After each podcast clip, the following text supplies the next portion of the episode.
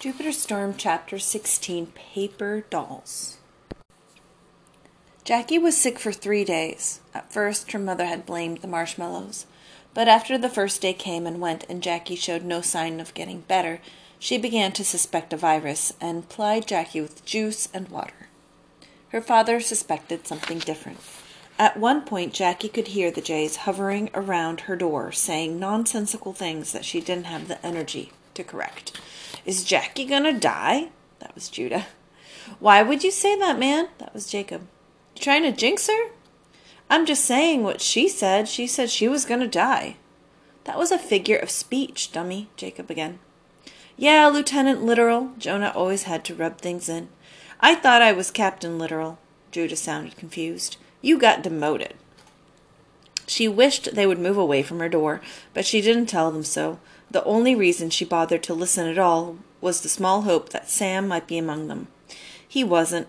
Sam was the only one who could possibly know what she was going through.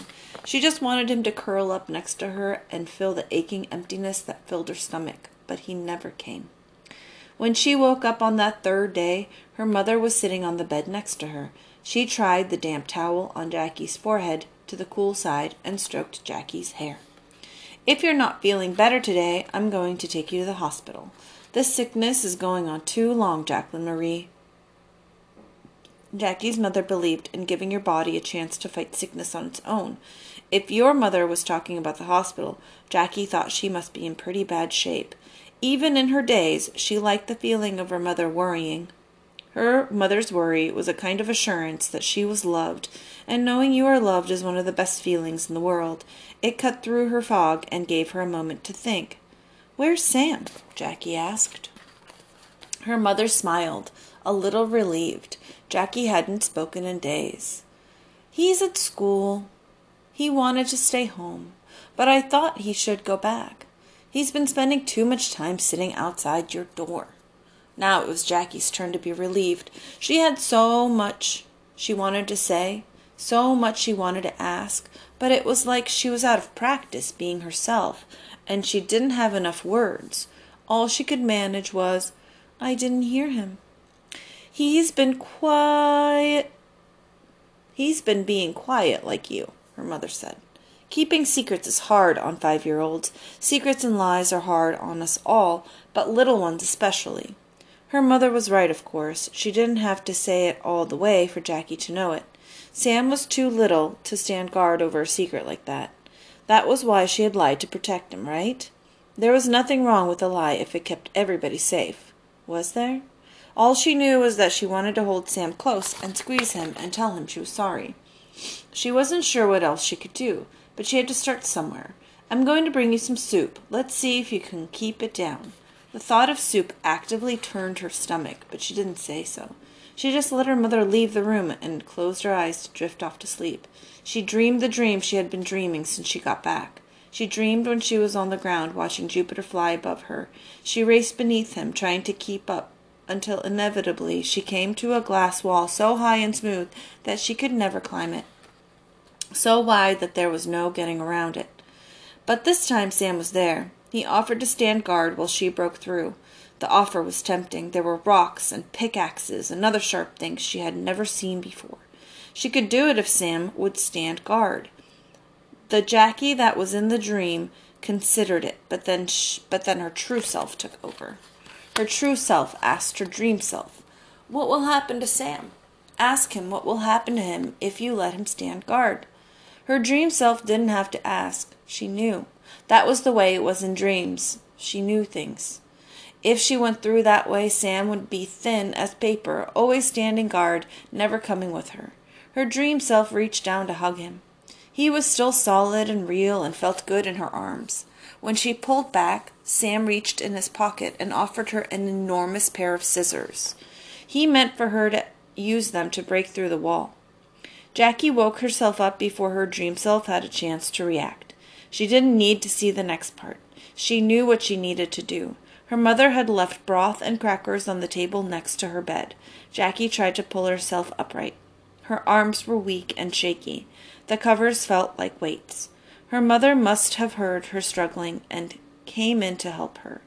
Then, when Jackie's hands trembled too much to keep broth on the spoon, Jackie's mother fed her tiny sips, one spoon at a time. It wasn't so much that Jackie was feeling better as that she was feeling more determined. A third of the way into the soup, she asked her mother if she could bring her her school bag. Don't worry about your homework now, baby. There'll be plenty of time to catch up when you get better, she said, and she brought Jackie her backpack anyway. Jackie reached in and pulled out her yellow folder with the stars drawn on it. Mixed among the envelopes of paper clothes, paper animals, and paper circus gear was one labeled Supplies. It contained a small pair of scissors, a few sheets of extra paper, and a tiny pencil sharpened on both ends. Her hands set to work feverishly as if to ward off a spell. What kind of leader would she be if she left him behind to face the danger for her fragile and defenseless? She would make herself out of paper before Sam ever could be. It didn't matter what her dream self would choose. Her real self chose Sam.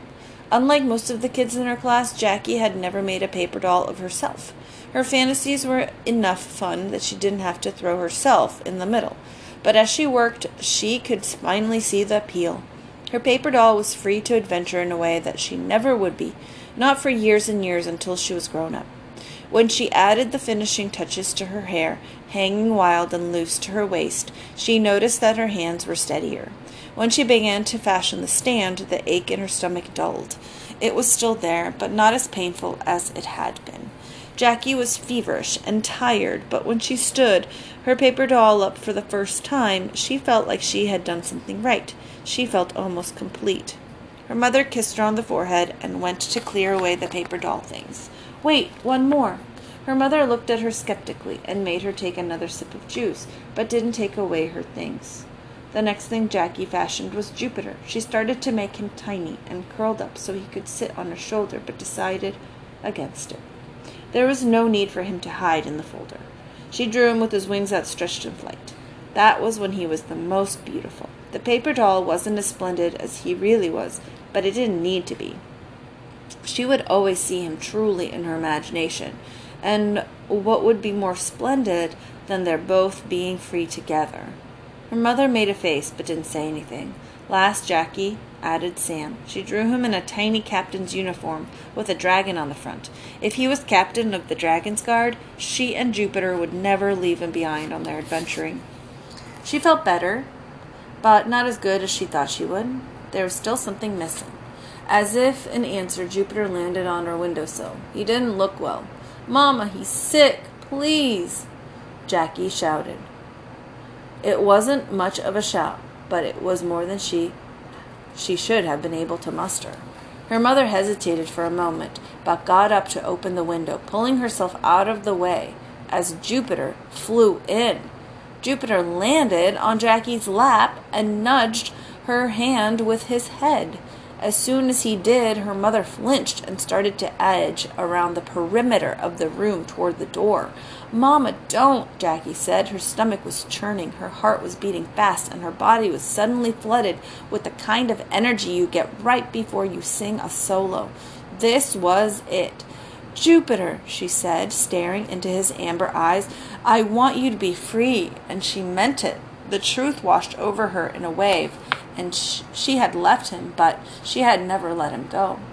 How could he ever be free if she never let him go? Jupiter pulled himself up to his full height, stretched his wings, and flew out of the open window.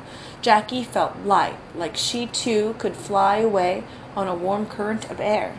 She turned to her mother, smiling and suddenly ravenous. Her mother didn't look nervous. That's the thing about mothers. They may be sad or angry or scared, but there isn't a single one of them who can resist the joy of her child regaining health. There just isn't. So when Jackie smiled her true smile, her mother was so overcome with joy that she rushed in and hugged Jackie too tightly and told her that she loved her without once thinking to close the window.